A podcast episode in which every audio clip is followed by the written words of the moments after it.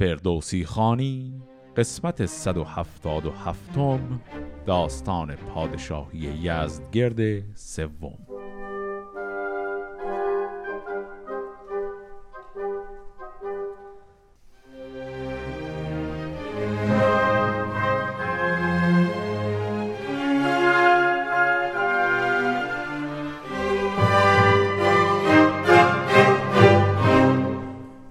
همونطور که در قسمت قبل دیدیم کار سلسله پادشاهی ساسانیان بعد از مرگ خسرو پرویز دیگه کلا تمام شده بود و از اون سلسله صرفا یک پوسته باقی مونده بود. فرزند و نوه خسرو پرویز هر دو شاهانی بودند که صرفا گماشته شده بودند به دست همون گروه سرداران و هر دو هم کشته شدند و دیدیم که چهار نفر دیگر رو هم بر تخت سلطنت گذاشتند و هیچ کدوم از اون چهار هم دوام زیادی نداشتند. حالا می‌رسیم به آخرین پادشاه کتاب که یزدگرد نام داره. شروع داستان یزدگرد هم یک مقدمه کوتاهی برای خودش داره. اون مقدمه را اول با هم بخونیم. چه گفتان سخنگوی مرد دلیر؟ چون از گردش روز برگشت سیر که کاچی نزادی مرا مادرم نگشتی سپهر بلند از برم. به پرگار تنگ و میان دو گوی چه گویم که جز خاموشی نیست روی؟ نه روز بزرگی نه روز نیاز نماند همی بر کسی بر دراز. زمان زمانی است چون بنگری ندارد کسی آلت داوری. بیارای خان و بپیمای جام ز تیمار گیتی مبر هیچ نام. اگر چرخ گردان کشد زین تو سرانجام خشت است بالین تو. دلت را به تیمار چندین مبند بس ایمن مشو بر سپهر بلند که با پیل و با شیر بازی کند چنان دان که از بینیازی کند. تو بیجان شوی او بماند دراز. دراز است گفتار چندین مساز. تو از آفریدون فزونتر نی چو پرویز با تخت و افسر نی. چو جمشید دیوت به فرمان نبود چو کاووس جایت گروزمان نبود. به جرفی نگه کن که با یزد گرد چه کرد این برافراخت هفت گرد. خب این مقدمه خیلی کوتاه فضای داستان رو آماده کرده برای چیزی که می‌خوایم بخونیم. این داستان دقیقا امتداد اون فضای آشوب و شکستیه که الان یه مدتی شروع شده. چو بر خسرویگاه بنشست شاد کلاه بزرگی به سر برنهاد چون این گفت که از دور چرخ روان منم پاک فرزند نوشین روان. پدر بر پدر پادشاهی مراست. خور و خوشه و برج ماهی مراست. بزرگی دهم هر که کهتر بود نیازارم را که مهتر بود. بجویم بزرگی و فرزانگی همان رزم و تندی و مردانگی که بر کس نماند همی روز و بخت. نه گنج و نه دیهیم شاهی نه تخت. همین نام جاوید باید نه کام. بیانداز کام و برافراز نام. ز نام است تا جاودان زنده مرد که مرده شود کالبد زیر گرد. چه نیکو بود شاه را داد و دین ز نامش زبانها پر از آفرین. برانم که تا زنده ماند تنم بر و بیخ بد از جهان برکنم. خب اینی که شنیدیم خطبه اول پادشاهی آقای یزدگرد بود. دیدیم که محتوای کلیش خیلی شبیه این خطبه های پادشاهان خیلی خوب و پر افتخار شاهنامه است. حالا غیر از این که مقدار کوتاهتر بود اما یه نکته خیلی جالب توی این خطبه بود. اونم این که با وجود اینکه شکل و شمایل این خطبه شاهی خیلی تر تمیزه اما اصلش برای یک دروغی بنا شده. در قسمت های قبلی دیدیم که اینا گشتند از فرزندان شاهان ساسانی کسی رو پیدا کنند بر تخت پادشاهی بنشونن هیچکی رو پیدا نکردن. و این شاهان بعدی که بر تخت نشستن هیچ کدوم از اون نسل خسرو پرویز و امثال هم نبودن. بعد الان این آقای یزدگرد سوم ادعا می‌کنه که نواده نوشین روانه و داره میگه که منم پدر اندر پدر همینجوری هفت جدمون همه پادشاه بودیم. که خب قاعدتا اینجا یه کسی یه جایی داره دروغ میگه. حالا این دروغ چه شکلی ایشون واقعا پدرش کی بوده؟ جریان چیه؟ داستان این رو برای ما واضح نمیگه. اما این رو برامون قبلا مشخص کرده که این پادشاه و اون سه چهارتای قبلی اینا هیچ کدوم از نوادگان شاهان قبلی ساسانی نبودند. حالا در داستان پادشاهی یزدگرد سوم همون اول کار مهمترین اتفاق پادشاهی ایشون میفته و اون هم حمله اعراب مسلمانه به رهبری فردی به نام سعد ابن ابی وقاص. بر این گونه تا سال شد بر دو هشت همین ماه و خورشید بر سر گذشت عمر سعد وقاص را با سپاه فرستاد تا جنگ جوید ز شاه. چون آگاه شد زان سخن یزد گرد ز هر سو سپاه اندر آورد گرد. بفرمود تا پور هرمزد راه بپیماید و برکشد با سپاه که رستم بودش نام و بیدار بود خردمند و گرد و جهاندار بود. ستاره شمر بود و بسیار هوش به گفتار موبد نهاد دو گوش. برفت و گران مایگان را ببرد هر آن کس که بودند بیدار و گرد. بر این گونه تا ماه بگذشت سی همی رزم جستند بر قادسی. بدانست رستم شمار سپهر ستاره شمر بود و با داد و مهر. همین گفت که این رزم را روی نیست ره آب شاهان بدین جوی نیست. بیاورد سرلاب و اختر گرفت ز روز بلا دست بر سر گرفت. پس دیدیم که گفت پادشاهی ایشون به 16 سال که رسید خب از این جهت پس یزگرد فرق با قبلی داشت. پادشاهیش خیلی طولانی تر بود. مال قبلی چند ماه بیشتر نمی‌شد. پادشاهی ایشون که به این نقطه رسید گفت که عمر سردار خودش به نام سعد وقاص رو فرستاد و از اون طرف هم یزدگرد سردار خودش رو فرستاد به نام رستم پسر هرمزد. این رستم همون رستمی که در انتهای داستان خسرو پرویز اسمش اومد برادرش همون فرخزاد یا زاد فرخ بود. حالا این آقای رستم می‌خواد بره به جنگ سعد وقاص در منطقه به نام قادسیه یا قادسی و گفت که ایشون چون به علم اخترشناسی واقف بود تاله این قضیه رو دیده بود و دیده بود که این جنگ تاله شومی داره. این رستم قبل از حرکتش به سمت صد ابی وقاص یک نامه ای رو می نویسه خطاب به برادر خودش همون فرخزاد. این نامه رو اول بخونیم.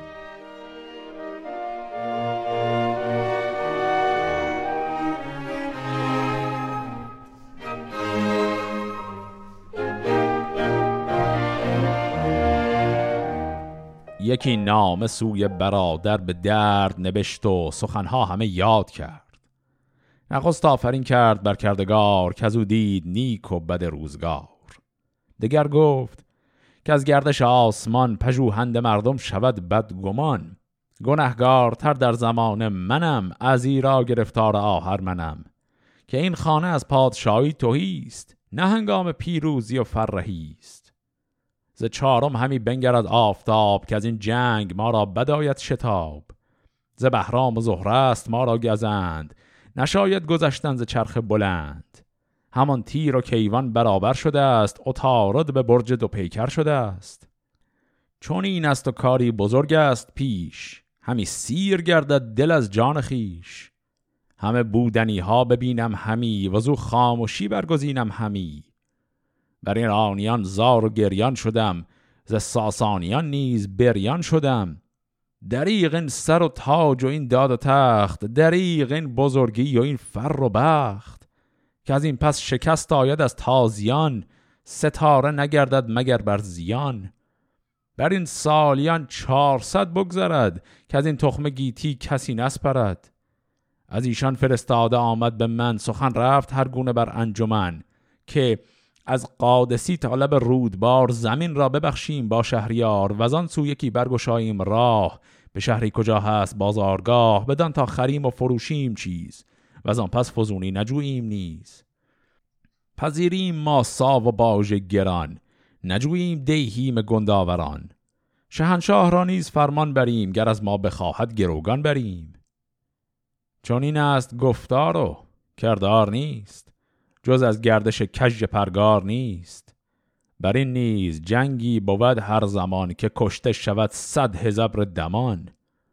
بزرگان که با من به جنگ اندرند به گفتار ایشان همین انگرند. چو گیلوی تبری و چون ارمنی به جنگند با کیش آهرمنی چو گلبوی سوری و این مهتران که کوپال دارند و گرز گران.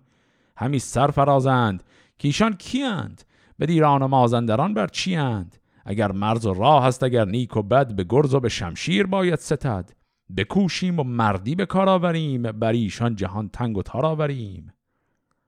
نداند کسی راز گردان سپهر که جزگونه گشته است با ما به مهر.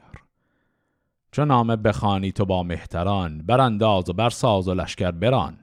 همه گرد کن خواسته هرچه هست پرستنده و جامعه برنشست. همی تاز تا آذرآبادگان به جای بزرگان آزادگان. همیدون گله هرچه داری از اسب ببر سوی گنجور آزرگوشسب ز زاول ستان گر از ایران سپاه هر کس که آیند زینهار خواه به داد و به پوزش بیارای مهر. نگه کن بدین گرد گردان سپر که از او شادمانی و زوبان هیب زمانی فراز است گاهی نشیب. سخن هرچه گفتم به مادر بگوی. نبیند همانا مرا نیز روی. درودش ده از ما و بسیار پند بدان تا نباشد بگیتی نژند. گر از من بد آگاهی آرد کسی نباشند در این کار غمگین بسی. چنان دان که در سرای سپنج کسی کو نهد گنج باد است و رنج. همیشه به یزدان پرستان گرای بپرداز دل زین سپنجی سرای. که آمد به تنگندرون روزگار نبیند مراز این سپس شهریار. تا با هر که از دوده ما بود اگر پیر اگر مرد برنا بود همه پیش یزدان نیایش کنید. شب تیره او را ستایش کنید. بگوشید و بخشنده باشید نیز. ز خوردن به فردا ممانید چیز. که من با سپاهی به سختی درم به رنج و غم و شور بختی درم. رهایی نیابم سرانجام از این. خوشا باد نوشین ایران زمین. چو گیتی شود تنگ بر شهریار تو گنج و تن و جان گرامی مدار. که از این تخمه نامدار ارجمند نمانده است جز شهریار بلند. ز کوشش مکن هیچ سستی به کار بگیتی جزو نیست پروردگار. ز ساسانیان یادگار اوست بس که از این پس نبیند از این تخم کس. دریغ این سر و تاج و این مهر و داد که خواهد شدن تخت شاهی به باد. تا پدرود باش و جهاندار باش. ز بهر تن شه به تیمار باش. گر او را بداید تو سر پیش اوی به شمشیر بسپار و یافه مگوی. چه با تخت منبر برابر کنند همه نام بوبکر و عمر کنند. تبه گردد این رنج های دراز.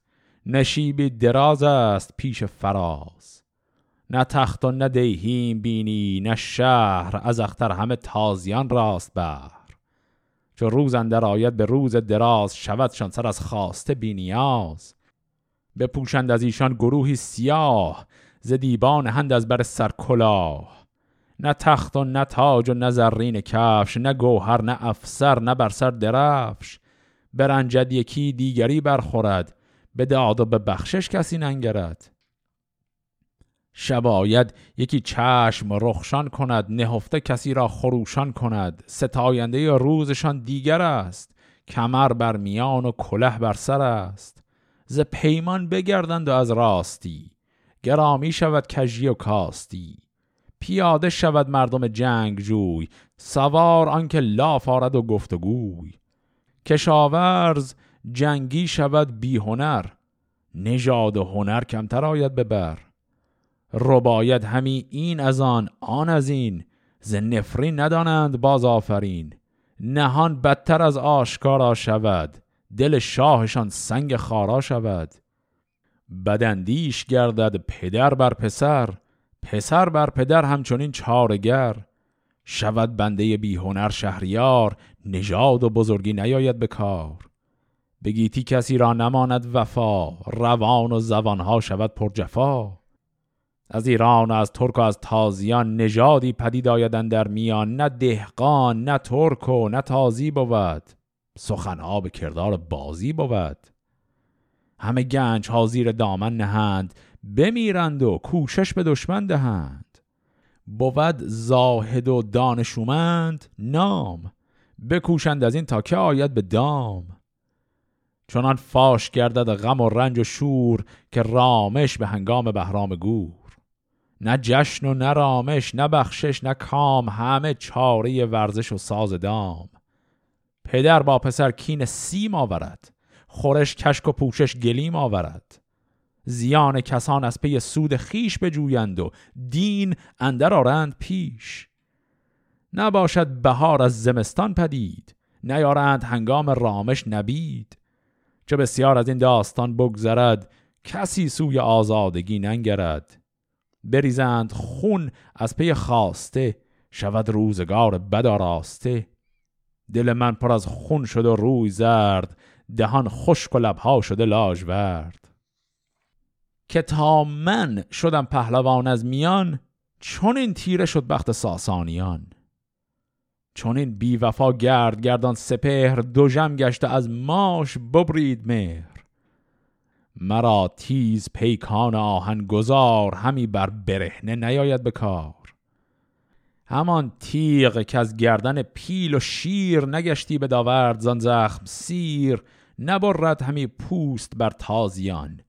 ز دانش زیان آمدم بر زیان. مرا کاچ کی این خرد نیستی. گر آگاهی روز بد نیستی. بزرگان که در قادسی با منند درشتند و بر تازیان دشمنند گمانند که این بیش بیرون شود. ز دشمن زمین رود جیهون شود. ز راز سپهری کس آگاه نیست. ندانند که این رنج کوتاه نیست.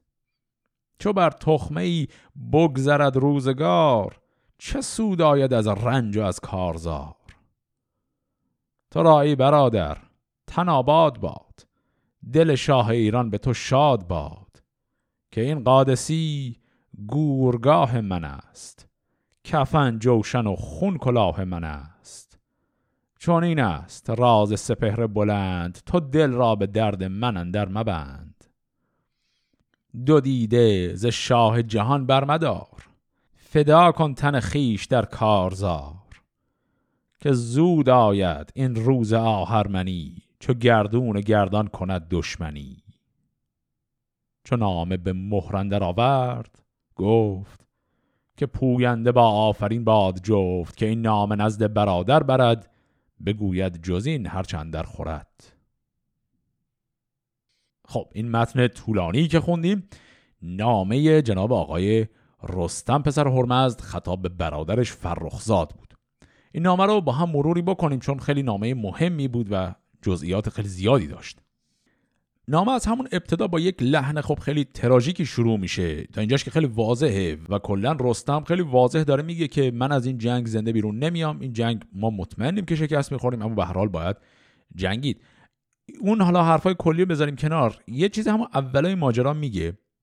میگه که اینهایی که دارن میان ادعا می‌کنند که دارن میان از رودخونه رد بشن و به کار بازرگانی مشغول بشن و اصلا قصد حمله به پادشاه ایران رو هم ندارند و گفت اگر بخوان باج و صاف هم میدن و این صحبت ها. میگه اینا با این ظاهر دارن میان جلو. همچه ادعایی داره میشه. ولی بلافاصله بعدش میگه که چون این است گفتار و کردار نیست. میگه نه اینا دارن دروغ میگن. اینا به بهانه مثلا بازرگانی و اینها دارن میان جلو ولی اینا قصد لشکرکشی و کلا نابود کردن کل این تاج و تخت ما رو دارن.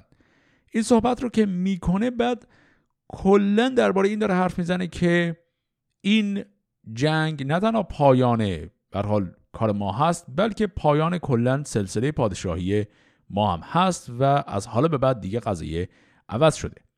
تعدادی از اون ابیات معروفی که خیلی شاید آشنا باشن باش معمولا به عنوان نشانهایی در باره زدیت با اسلام و زدیت با عرب و اینها میگن. مال این قسمت از داستانه.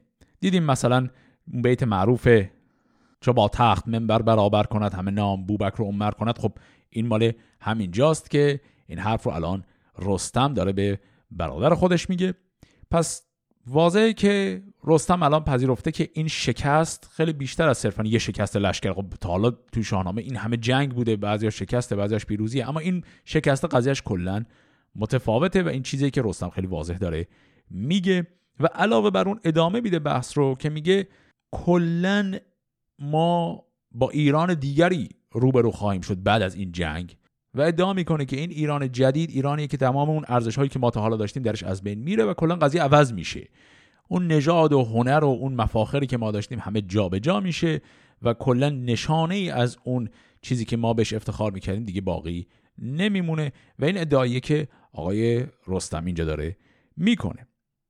این رو هم باز ما باید تو ذهنمون داشته باشیم که اون چیزی که همون اول این قسمت گفتم یعنی اون ادعایی که یزدگرد کرد درباره موقعیت پادشاهی خودش اون یک جورایی زیر لایه زیر پوست این بحث رستم هم هست. یعنی اینجا هم این آقای رستم داره هی چپ و راست سنگین رو به سینه می‌زنه که ما باید از همین یه ذره باقی مانده از نظام ساسانی دفاع کنیم. و اصلا این رو نمیگه که آقا شما خودتون یه ذره قبلتر خود شماها زدید. نظام ساسانی رو کلا نابود کردید. یعنی این نظام ساسانی که دارید ازش دفاع می‌کنید خیلی وقته که دیگه نیست اصلا. ولی خب همونطور که عرض کردم این یه جورایی زیر لایه حرفهای ایشون پنهانه. یعنی در برابر اعراب مهاجم داره سعی می‌کنه از کشور دفاع کنه اما صحبت از این نمی‌کنه که خب خود همین رستم به اضافه همین برادرش یه ذره قبلتر زدن و شاهان ساسانی رو یکی پس از دیگری سرنگون کردن. به هر حال این هم جز اون ظرافت و پیچیدگی های ساختار این داستان خیلی جالب هست. حالا که رستم این نامه رو فرستاده به برادرش یه نامه دیگری هم حالا می‌خواد بنویسه. اینجا خطاب به همین سعد ابن عبی وقاص. یعنی الان دیگه به سبک همیشگی داستانهای شاهنامه دوتا لشکر روبروی همن. یک پیغام پسخم هایی به هم دیگه میفرستن. یک پیغامی الان رستم میفرسته به لشکر حریف و بعد هم پیغام لشکر حریف رو میشنوه.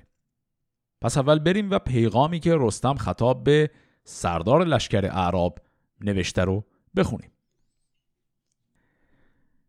فرستاده ای نیز چون برق و رعد فرستاد از این سو به نزدیک سعد. یکی نامه ای بر حریر سپید نوشتند پر بیم و چندی امید. به عنوان بر از پور هرمزد شاه جهان پهلوان رستم نیک خواه سوی سعد وقاص جویند جنگ جهان کرده بر خیشتن تار و تنگ. سر نامه گفت از جهاندار پاک بباید که باشیم با بیم و باک. که از است بر پای گردان سپر همه پادشاهیش داد است و مهر. و باد بر شهریار آفرین که زیبای تاج است و تخت و نگین که دارد به فر اهرمن را ببند خداوند شمشیر و تاج بلند. به پیش آمد این ناپسندید کار به بیهوده این رنج و این کارزار. به من بازگویان که شاه تو کیست؟ چه مردی و آین و راه تو چیست؟ به نزد کجویی همی دستگاه برهنه سپه بود برهنه سپاه. به نانی تو سیری و هم گرسنه نه پیل و نه تخت و نه بار و بنه. به دیران تو را زندگانی بس است که تاج و نگین بهر دیگر کس است. که با پیل و گنج است و با فر و گاه پدر بر پدر نام بردار شاه. به دیدار او بر فلک ماه نیست به بالای او بر زمین شاه نیست. هر آنگه که در بعضم خندان شود گشاد لب و سیم دندان شود ببخشد بهای سر تازیان که بر گنج او زان نیاید زیان. سگ و یوز و بازش ده و دو هزار که با زنگ زرند و با گوشوار به سالی همه دشت نیزه وران نیارند خورد از کران تا کران که او را بباید به یوز و به سگ که بر دشت نخچیر گیرد به تگ. سگ و یوزه و بیشتر زان خورد که شاهان به چیزی همین نشمارد. شما را به دیدن در اون شرم نیست ز راه خرد مهر و آزرم نیست. بدان چهره و زاد آن مهر و خوی چون این تاج و تخت آمدت آرزوی. جهان گر بر اندازه جویی همی سخن بر گذافه نگویی همی. سخنگوی مردی بر ما فرست. جهان دیده و گرد و زیبا فرست. بدان تا بگوید که رای تو چیست؟ به تخت کیان رهنمای تو کیست؟ سواری فرستم بدین نزد شاه. بخواهم از او هرچه گویی بخواه. تو جنگ چنان پادشاهی مجوی که فرجام کار انده هاید به روی. نبیر جهاندار نوشین روان که با داد او پیر گشتی جوان. پدر بر پدر شاه و خود شهریار زمانه ندارد چون او یادگار. جهانی مکن پرز نفرین خیش مشو بدگمان اندر آین خیش که تخت کیان چون نباشد نژاد نجوید خداوند فرهنگ و داد. نگه کن بدین نامه پندمند مکن چشم و گوش خرد را به بند. چون نامه به مهر در آمد بداد به پیروز شاپور فرخ نژاد. بر سعد وقاص شد پهلوان از ایران بزرگان روشن روان. همه غرقه در جوشن و سیم و زر سپرهای زرین و زرین کمر. خب پس به این شکل این نامه رو الان آقای رستم نوشت و فرستاد برای سرلشکر دشمن که همون سعد باشه. این نامه جزو اون متون خیلی مهم و مشهور شاهنامه است. این نامه میشه گفت ضد عرب ترین چیزی که شما توی شاهنامه می‌تونید پیدا کنید. و خب واضح هم است الان جنگ بین این سپاه رستم با عرب دیگه طبعا. اینجا اون بحثای ضد عرب مطرح میشه. برای کسانی که کنجکاو هستن اون ابیات خیلی معروف ضد عربی که شاید گهگاه شنیده باشید مثلا اون زشیر شطور خوردن و سوسمار اونا اون ابیات که خب ابیات جلی هستن اونا رو فردوسی نگفته اون ابیات جاشون اینجاست. یعنی توی اون نسخه های دستنویس هایی که وجود دارن که این ابیات جلی رو اضافه کردن بهش اینجای داستان اضافهشون کردن. توی همین وسط حرفای رستم خطاب به سعد. حالا اون ابیات جلی اون بحثا به کنار کلا چیزایی که اینشون داره اینجا میگه باز فهوای کلیش خیلی مشخصه. داره خیلی رو کراس درباره این حرف می‌زنه که شما عربی که حمله دارید می‌کنید اصلا در جایگاه این پادشاهی نیستید و به حال همون شاخشون رو کشیدن ها و رجزخانی هایی که متداول هست در شاهنامه اونا رو داره مطرح می‌کنه. یکی دو تا شاید کمی توضیح بخواد. یه جاش داره برای اینکه صرفا بگه ما چقدر قدرتمند و بزرگ هستیم داره میگه که سگ و یوز شکاری و باز شکاری این حیواناتی که برای شکار شاهان دارن میگه ایشون شاه ما دوازده هزار تا مجموعه از این حیوانات داره و میگه فقط میزان غذایی که باید به این حیوانات شکاری بده بخورن هر سال از میزان کل غذایی که شما اعراب در اون منطقه عربستان می‌خورید بیشتره. و این رو به عنوان تحقیر داره میگه برای طرف که بگه خب ما وضعمون اینه و شما چون این جایگاهی دارید. یه نکته دیگه همین که گهگاه دیدیم وسط این بحث هی چپ و راست برای تحقیر طرف مقابل گفت که بدان چهره و زاد آن مهر و خوی چون این تاج و تخت آمدت آرزوی هی چپ و راست داره علاوه بر اینکه میگه شما از نظر نژاد از نظر زاد نژادتون خب شاه اینا نیستید و اصلا جایگاه شاهی ندارید علاوه بر اون هی اسم چهره رو هم میاره. و میگه شماها زشت صورت هم به عبارتی هستید و قیافه زشت شما به درد شاهی نمی‌خوره. یه کمی جلوتر هم می‌بینیم که می‌خواد بگه یک فرستاده ای رو بفرست که تقاضاهات رو بگه. ما حالا کریمانه این تقاضاهای تو رو به شاه میگیم که حالا شاید یه پولی هم گذاشت کف دستتون. بعد اینو که می‌خواد با همون لحن تغییر آمیز بگه میگه که برو یک فرستاده رو بیار که جهان دیده و گرد و زیبا باشه. می‌بینی اینجا پس داره بازم با اون بحث زیبایی و زشتی صورت قیافه آدما تاکید می‌کنه. این هم باز اگه می‌خوام ببینیم جریانش چیه باید یادآوری کنیم به خودمون که در اون قاموس کلی شاهنامه و خیلی از کتابهای دیگه همون بحثی که دربارش قبلا یکی دو بار حرف زده بودم علم فراست بهش میگن. فرض بر اینه که زیبایی صورت زیبایی قد و قامت و تشخص و زیبایی اخلاق یعنی به عبارت صورت و سیرت اخلاق و قیافه اینا دوتا با هم یه رابطه تنگاتنگی دارن. یه فرضیه که خب به نظر امروزی ما ممکنه مقدار عجیب غریب بیاد اما به حال واقعا براش یک باوری داشتن.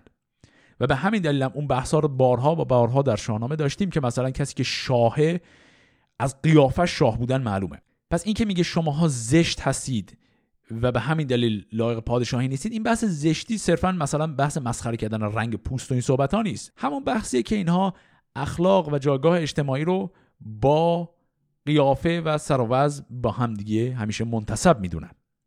پس به حال این الان نامه‌ای که سردار ایرانی نوشته برای سعد. حالا ببینیم این وقتی به سعد می‌رسه او چه جوابی میده.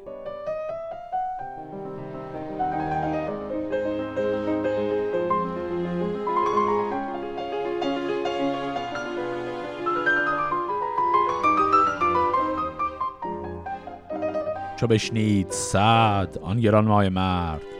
پذیره شدش با سپاهی چو گرد. سپه بود فرود آمد و هم گوان. بپرسید سعد از تن پهلوان. هم از شاه و دستور از لشکرش ز سالار بیدار و از کشورش. ردا زیر پیروز بفگند و گفت که ما نیزه و تیغ داریم جفت. به دیبا نگویند مردان مرد به زر و به سیم و به خان و به خرد. سخنهاش بشنید و نامه بخواند. به پاسخ فراوان ستایش براند. به تازی یکی نامه پاسخ نبشت. پدیدار کردن در او خوب و زشت. ز جنی سخن گفت و از آدمی ز گفتار پیغمبر هاشمی ز توحید و قرآن و وعد و وعید ز تأیید و از رسمهای جدید ز قطران و از آتش و زمهریر ز فردوس و جوی می و جوی شیر ز کافور منصور و ماء معین درخت بهشت و می و انگبین اگر شاه بپذیرد این دین راست دو عالم به شاهی و شادی و راست. همان تاج یابد همان گوشوار همه ساله با بوی و رنگ و نگار. شفیع از گناهش محمد بود تنش چون گلاب مسعد بود. به کاری که پاداش یابی بهشت نباید به باغ بلا کینه کشت. تن یزد گرد و جهان فراخ چون این باغ و میدان و ایوان و کاخ. همه تخت و گاه و همه جشن و سور. نخرم به دیدار یک موی هور دو چشم تو اندر سرای سپنج چون این خیره گشت از پی تاج و گنج. بس ایمن شدستی بدین تخت آج بدین یوز و باز و بدین مهر و تاج. جهانی کجا شربتی آب سرد نیرزد تو دل زوچه داری به درد؟ هر آن کس که پیش من آید به جنگ نبیند جز از دوزخ و گور تنگ. بهشت است اگر بگرود جای اوی نگر تا چه آید کنون رای اوی. به قرتاس مهر عرب برنهاد درود محمد همی کرد یاد. فرستاده سعد وقاص رفت به نزدیک رستم خرامید و تفت.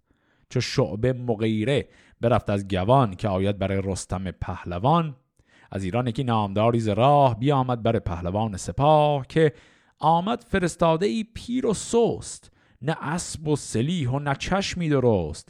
یکی جامه باریک بر گردنش پدید آمده چاک پیراهنش. چو رستم به گفتار او بنگرید ز دیبا سراپرده ای برکشید. ز زربفت چینی کشیدند نخ سپاه اندر آمد چون مور و ملخ. نهادند زرین یکی زیرگاه نشست از برش پهلوان سپاه. نشستند از ایرانیان شست مرد سواران و شیران روز نبرد. به زر بافته جامعه های بنفش به پای اندرون کرده زرین کفش. همه توقداران با گوشوار سراپرده آراسته شاهوار.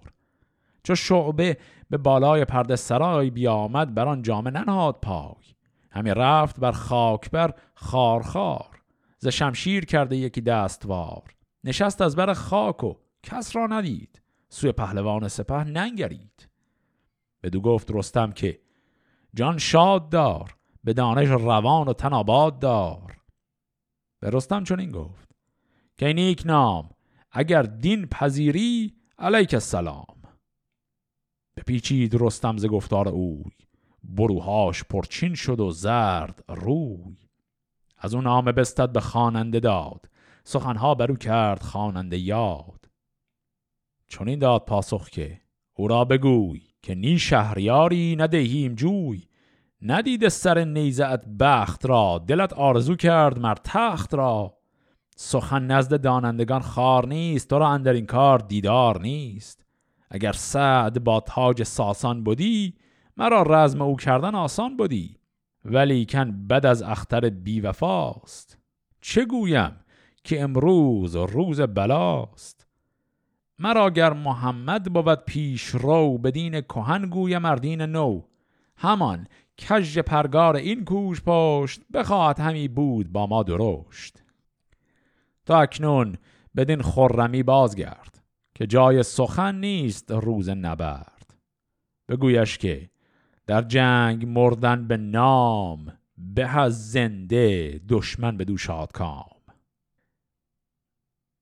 خب این پاسخ آقای سعد و اتفاقی که بعدش افتاد هم باز نکات جالب زیادی داشت. دیدیم در کل که محتوای کلی حرف صدبی وقاص اینه که یا به اسلام بیاید و مسلمان شید یا اینکه به هر حال ما به شما حمله می‌کنیم و شما رو نابود می‌کنیم. و بعد هم گفت که ما ترسی از مرگ نداریم ترس ما از جهنم و بهشته. و جنگیدن با شما حتی اگر منجر به مرگ ما بشه اون مرگ شهادت ما به بهشت میریم بنابراین ترسی نداریم. اما حالا اون بحث کلیش به کنار. شکلی که این متن الان نامه سعد ابی وقاص رو روایت کرد شکل جالبی بود. فردوسی زرنگی داره اینجا می‌کنه. اینکه خود فردوسی گرایش های اسلامی داره دیگه فکر می‌کنم تا اینجای کار خیلی چیز عجیبی نیست. یعنی مثال زیاد دیدیم از اینکه فردوسی به مسائل اسلامی ارجاع داده باشه توی کل حالا این بحث های طولانی که داشتیم. پس اونشو نمی‌خوایم بحث کنیم. اما اینجا این حجوم اقوام عرب رو که می‌خواد بگه فردوسی عمدن انگشت می‌ذاره توی این روایت اون نامه ای که مثلا آقای سعد نوشته عمدن انگشت می‌ذاره روی چیزهای خیلی ظاهری اسلام. یعنی مثلا این نامه سعد ابی وقاص رو جوری روایت می‌کنه انگار داره اون بخش های خیلی قشری غیر میشه گفت عمیق و اصیلی از بحث های اسلام رو میاره وسط. میگه این سعد همش درباره این حرف می‌زد که توی بهشت جویی هست از شراب و از شیر و یه سری وعده وعید هست برای اینجور چیزا. همش یعنی به جای اینکه بحث اسلام رو با یک حالت تشخصی بگه توی این قسمت از زاویه دید صد همش چیزای سطحی تر رو بحث کرد. پس واضحه اینجا یه تعمدی در کاره یک رندی و زیرکی در شکلی که این پیغام داره عرضه میشه رو داریم می‌بینیم.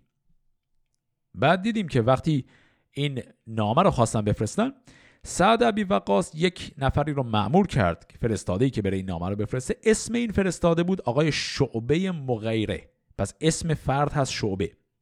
این شعبه گفت که داستان که یک پیرمردیه. اون حالت جامعه های رزم خیلی شکیلی که این سرداران دارن و نداره یه لباس خیلی ساده تنشه. گفت که در حدیه که پدید آمده چاک پیراهنش چاک پیراهنش هم حتی معلوم از زیر زرهش.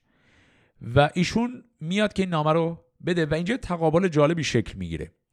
لشکر ایران برای اینکه ابهت عظمت خودش رو نشون بده اون خیمگاه خیلی بزرگی که مستقر کردن فرش های رنگ و وارنگی گذاشتند و خلاصه همه چیز خیلی شاهانه است. همه گفت که با تمام اون لباس های فاخر سرداران نشستند زربفت چینی کشیدند بعد صندلی های زرین گذاشتند گفت که گوشوار و توق و همه چیشون رو پوشیدن و خلاصه همه با شکل و شمایل زواهری اومدن که اون ابهت نظام شاهی رو به طرف مقابل به همین فرستاده نشون بدن. بعد گفت این فرستاده حتی وارد نشد که بیاد بشینه روی این فرش گرانبها یا روی این صندلی زرین بلکه همون گوشه دم در همونجا رو خاک نشست و حتی نگاه به اینا نکرد. و صرفا این نامه رو داد و نگاه بهشون نکرد و در این حد بود که وقتی رستم با اون حالت زبان فاخر میاد بهش سلام بکنه طرف فقط بهش میگه که اگر دین پذیری علیک السلام. پس این اون تقابل بین این دو لشکر رو داره نشون میده. در نهایت هم یه بیت شاید اینجا باشه یه کمی توضیح بخواد. جز معدود مواردی که فردوسی از صنعت ادبی ایهام استفاده کرده. فردوسی کلا ایهام زیاد استفاده نمی‌کنه. این حالا یکی از موارد استثنائیه. وقتی که رستم داره خطاب به همین آقای شعبه پیام نهایی خودش رو میده یه بیت اینجا بود که گفت اگر سعد با تاج ساسان بودی مرا رزم او کردن آسان بودی. اینجا ایهامش در کلمه سعده. سعد یه اصطلاحی به معنای همون سعادت به معنای خوشیه. میگه یعنی اگر بخت ما سعد بود یعنی اگر اون ستاره که ما در آسمان دیدیم بخت خوب و مساعدی رو به ما نشون می‌داد یعنی تاج ساسان آیندهش در اون طالبینی خوب می بود در اون صورت من جنگ کردنم خیلی راحت بود و ما می بردیم اما من می‌دونم که طالع ما طالع سعدی نیست. بعد خب اینجا ایهامش در اینه که اسم حریف اینا هست آقای سعد. پس اینجا داره با کلمه سعد بازی می‌کنه. حالا خلاصه این نامرسانی های دو طرف تمام شده و واضحه که کار به جنگ می‌کشه.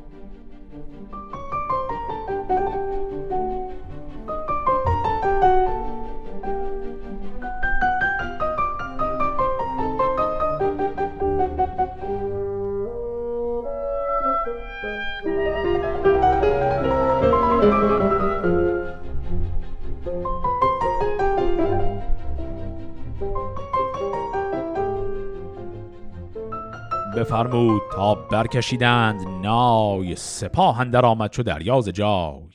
برآمد یکی گرد و بر شد خروش همی کر شد مردم تیزگوش سنانهای الماس به میان گرد تو گفتی ستاره است بر لاژورد همی نیزه بر مغفر آبدار نیامد به زخمن درون پایدار. سه روز در آن جایگه بود جنگ بر ایرانیان بر بود آب تنگ. به بربر سلیح گران داشتند هماورد نیزه وران داشتند. شد از تشنگی دست گردان ز کار هم گران مایه از کارزار. لب رستم از تشنگی شد چو خاک دهان خشک و گویا زبان چاک چاک. چو بریان و گریان شدند از نبرد گل تر به خوردن گرفت اسب و مرد. خروشی برآمد به کردار رد از این روی رستم و از آن روی سعد برفتند هر دو ز قلب سپاه به یک سو کشیدند از آوردگاه. چون از لشکران هر دو تنها شدند به زیر یکی تند بالا شدند. همی تاختند در آوردگاه. دو سالار هر دو به دل کینه خواه. خروشی برآمد ز رستم چو رد یکی تیغ زد بر سر اسب سعد. چون اسب نبردن در آمد به سر جدا گشت از او سعد پرخاش خر. براهیخت رستم یکی تیغ تیز بدان تا نماید بدو رست خیز. همی خواست از تن سرش را برید ز گرد سپاه این مران را ندید. فرود آمد از پشت زین پلنگ بزد بر کمر بر سر پالهنگ بپوشید دیدار رستم ز گرد بشد صد پویان ز جای نبرد. یکی تیغ زد بر سر ترگ اوی که خون اندر آمد ز تارک بروی چو دیدار رستم ز خون تیره گشت جهانجوی تازی بر او چیره گشت. دگر تیغ زد بر بر و گردنش به خاک اندر افگند جنگی تنش. سپاه از دروی خداگاه نی کسی را سوی پهلوان راه نی. همی جست مر پهلوان را سپاه برفتند تا پیش آوردگاه. بدیدندش از دور پر خون و خاک. سراپای کرده به شمشیر چاک. هزیمت گرفتند ایرانیان. بسی نامور کشته شد در میان. بسی تشنه بر زین بمردند نیز. پر آمد ز شاهان جهان را قفیز. پس دیدیم سرنوشت این جنگ همونطوری شد که خود آقای رستم پیش بینیش رو کرده بود. قبل از اینکه اون رویارویی شخصی بین رستم و سعد پیش بیاد که در اون اول رستم چیره بود اما تو گرد و خاک اون سپاه تونست سعد یه لحظه فرار کنه و رستم رو قافلگیر کنه و او رو بکشه. قبل از اینکه به اون تیکش برسه گفت وضعیت این جنگ به چه شکله؟ گفت که به خاطر گرمای شدید سپاه ها هر دو طرف خیلی تشنه هستن. اما یه برتری سپاه عرب دارن. اینکه اولا اونا با گرما بیشتر عادت دارن. به همین دلیل اون زره سبک اونا خیلی بیشتر به کارشون میاد. و دوم اینکه گفت های لشکر ایرانی هم های سنگینی هن. ولی از اون طرف سلاح اصلی لشکر حریف گفت نیزه بود. گفت که به بربر سلیح گران داشتند بعد از اون ور هماورد نیزه وران داشتند. پس به این شکل توی این گرمای شدید و این تشنگی که برای اینها غلبه کرده سپاه ایران وضع خیلی بدتری داره. گفت طوری اینا از تشنگی داشتن هلاک می شدن که شروع کردن به خوردن گل تر. خلاصه اینکه در این وضعیت رستم که کشته میشه باقی سپاه هم کلا پراکنده میشه و خبر این شکست می‌رسه حالا به شاه ایران. سوی شاه ایران بیامد سپاه شب تیره و روز تازان به راه. به بغداد بودان زمانی از گرد که او را سپاه اندر آورد گرد. همانگه به کرخندرون شد ز راه هم از پارسی هم ز تازی سپاه. فرخزاد هرمزد با آب چشم از اروند رود اندر آمد به خشم به کرخندر آمد. یکی حمله برد که از نیزه داران نماند هیچ گرد. همان گهز بغداد بیرون شدند. سوی رزم جستن به هامون شدند. چو برخواست گرد نبرد از میان شکستن در آمد به دیرانیان. فرخزاد برگشت شد نزد شاه پر از گرد با آلت رزمگاه. فرود آمد از باره بردش نماز دو دیده پر از خون و دل پر گداز. بدو گفت چندین چه مولی همی که گاه کی بر بشولی همی؟ ز تخم کیان کس جز از تو نماند که با تاج بر تخت شاید نشاند. توی یک تن و دشمنان صد هزار. میان جهان چون کنی کارزار؟ برو تا سوی بیشه نارون. جهانی شود بر تو بر انجمن. و از آن جایگه چون فریدون برو. جوانی یکی کار برساز نو. فرخزاد گفت و جهانبان شنید. یکی تازه اندیشه آمد پدید. دگر روز بر گاه بنشست شاه. به سر برنهادان کیانی کلاه. یکی انجمن کرد با بخردان بزرگان و بیدار دل موبدان. چه بینید؟ گفت اندر این داستان. چه دارید یاد از گه باستان؟ فرخزاد گوید که با انجمن گذر کن سوی بیشه نارون. به دامل پرستندگان تو اند به ساری همه بندگان تو اند چو لشکر فراوان شود بازگرد به مردم توان ساخت ننگ و نبرد. شما را پسند آید این گفتگوی؟ به داواز گفتند کین است روی؟ خب دیدیم که پس اون لشکر عرب وقتی که لشکر رستم رو شکست دادن همینجور دارن میان جلو. رسیدن به نزدیک رودخونه و دارن از رودخونه حرکت می‌کنن رد میشن برسن به پایتخت. اینجاست که خود فرخزاد با لشکرش حرکت می‌کنه برادر همین رستم. فرخزاد حرکت می‌کنه و اون لشکر اعراب رو یه مقداری به عقب می‌زنه. بعد اینجا یه گفتگویی داشتیم بین فرخزاد و پادشاه همین آقای یزدگرد که در اون پادشاه رو نهیب زد. بهش گفت که تو سریع حرکت کن عقب نشینی کن. اصلا برو به سمت تبرستان برو به سمت بیشه نارون. برو اونجا لشکر از نو جمع کن حرکت کن چون تا از دست بری دیگه تموم همه چیز. و این حرف رو که می‌زنه یه بیتی هم اینجا داشتیم گفت که چندین چه مولی همی که گاه کی بر بشولی همی. این اصطلاح بشولیدن یا بشولیدن این یعنی پریشان کردن. مولیدن هم که قبلا داشتیمش یعنی یه جای موندن معطل کردن. این رو الان فرخزاد داره به شاه میگه میگه اینجا برای چی موندی؟ سری برو عقب. پس به این شیوه الان شاه ایران رو تشویق می‌کنن همه که کلا از منطقه پایتخت دور شه. شهنشاه گفت این سخن در خور است مرا در دل اندیشه دیگر است. بزرگان ایران و چندین سپاه بر و بوم آباد و تخت و کلاه سر خیش گیرم نمانم به جای بزرگی نباشد نه مردی نه رای. مرا جنگ دشمن بهایت زننگ یکی داستان زد بر این بر پلنگ که خیره به بدخواه من مای پشت چو پیش آیدت روزگار درشت. چنان هم که کهتر به فرمان شاه بد و نیک باید که دارد نگاه جهاندار باید که او را به رنج نماند به جای شود سوی گنج. بزرگان بر او خواندند آفرین که این است آین شاهان دین. نگه کن کنون تا چه فرماندهی چه خواهی و با ما چه پیمان نهی؟ مهان را چنین پاسخ آورد شاه. که از اندیشه گردد همی دل تباه. همان به که سوی خراسان شویم. ز پیکار دشمن تناسان شویم. که از آن سو فراوان مرا لشکرند. بسی پهلوانان گنداورند. بزرگان ترکان و خاقان چین بیایند و بر ما کنند آفرین. بر آن دوستی نیز بیشی کنیم که با دخت بغپور خیشی کنیم. به یاری بیاید سپاهی گران. بزرگان ترکان و گنداوران.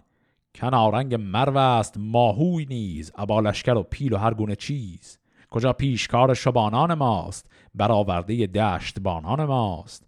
ورا برکشیدم که نوبنده بود سراینده و گرد و گوینده بود.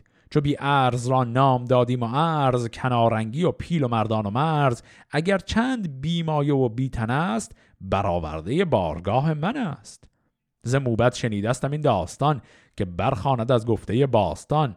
که پرهیز از آن کن که بد کرده ای که او را به بیهود آزرده ای. بدان دار امید کو را به مهر سر از نیستی بردی اندر سپر فرخزاد بر هم بزد هر دو دست بدو گفت که ای شاه یزدان پرست به بدگوهران بر بسیمن مشو که این را یکی داستانی است نو که هرچند بر گوهر افسون کنی بکوشی که از او رنگ بیرون کنی چو پروردگارش چنان آفرید تا بر بند یزدان نیابی کلید. از اسپان نبرند رنگ و نژاد تو را جز بزرگی و شاهی مباد. بدو گفت شاه ای هزاب رژیان از این آزمایش ندارد زیان. خب اینجا هم یه گفتگویی رو شنیدیم که گفتگوی بسیار حیاتی هم بود برای همین یه ذره باقی مانده از داستان. اولی اتفاق میشه گفت تا حدی عجیب و کنایه آلودی میفته اینطوری قضیه پیش میره که وقتی فرخزاد رو می‌کنه به شاه میگه تو برو عقب برو به سمت منطقه تبرستان و آمل و ساری. همه هم میگن بله این کار خوبیه. شاه یک نطق می‌کنه برای همه که وقتی که زیر دستان دارن شکست می‌خورن اصلا بزرگان باید بغل دستشون باشن. نباید فرار کنن نباید پشتت رو به دشمن بکنی و خلاصه یک چیزایی میگه درباره اینکه این رشادت ها در این لحظه هاست که مهمه و این حرفا رو می‌زنه. بعد به ظاهر قضیه انگار که داره میگه که نه من حاضر نیستم عقب نشینی کنم. و بلافاصله بعدش میگه که بنابراین بهترین کار اینه که من برم طرف خراسان. بعد خب آدم به خودش میگه این چه حرفی بود که این زد. الان بهش گفتم برو تبرستان. یه دور نطق کرد برای همه که شجاعت مهم و فلان و گفت بنابراین میرم خراسان. خود خب چه فرقی کرد الان؟ صرفا از یه جا رفتی یه جا دیگه. بعد که حالا ایشون این حرف رو زد و یه همچین ادعایی کرد که واقعا هم منطق خاص جالبی هم نداشت گفت که میرم خراسان. بعد شروع کرد گفتن که تو خراسان یک فردی هست به نام آقای ماهوی. گفت که کنارنگ اونجاست. اون اون فرد پهلوانی که مرزدار و حاکم اون منطقه است فردی به نام ماهوی. بعد توضیح داد که گفت این آقای ماهوی این آدم بیکس و کاری بود. یه آدم خیلی کم ارزی بود اصطلاحا. و گفت اینو من بلندش کردم. من به جایگاه بزرگ رسوندمش و به همین دلیل این جایگاه نوکری شخصی من رو داره. این به من خیلی وفاداره. چون هیچ آدم مهمی نبود. همه این ارزش و اعتبارش من بهش دادم. بنابراین من برم پیش این آدم این خیلی به من کمک می‌کنه. و دقیقا برخلافش رو همونجا فرخزاد بهش گفت. گفت اتفاقا الان بری پیش این آدم این آدم امکان نداره به تو کمک کنه. چون این آدم کلا آدم لایقی نیست. و مثالی هم که زد گفت هرچند بر گوهر افسون کنی بکوشی که از او رنگ بیرون کنی چو پروردگارش چنان آفرید تو بر بنده یزدان نیابی کلید میگه این ذاتش آدم درجه پایینی بوده. تا حالا گذاشتیش جای بالا این ذاتش همونه و اینجا به تو ممکنه خیانت کنه.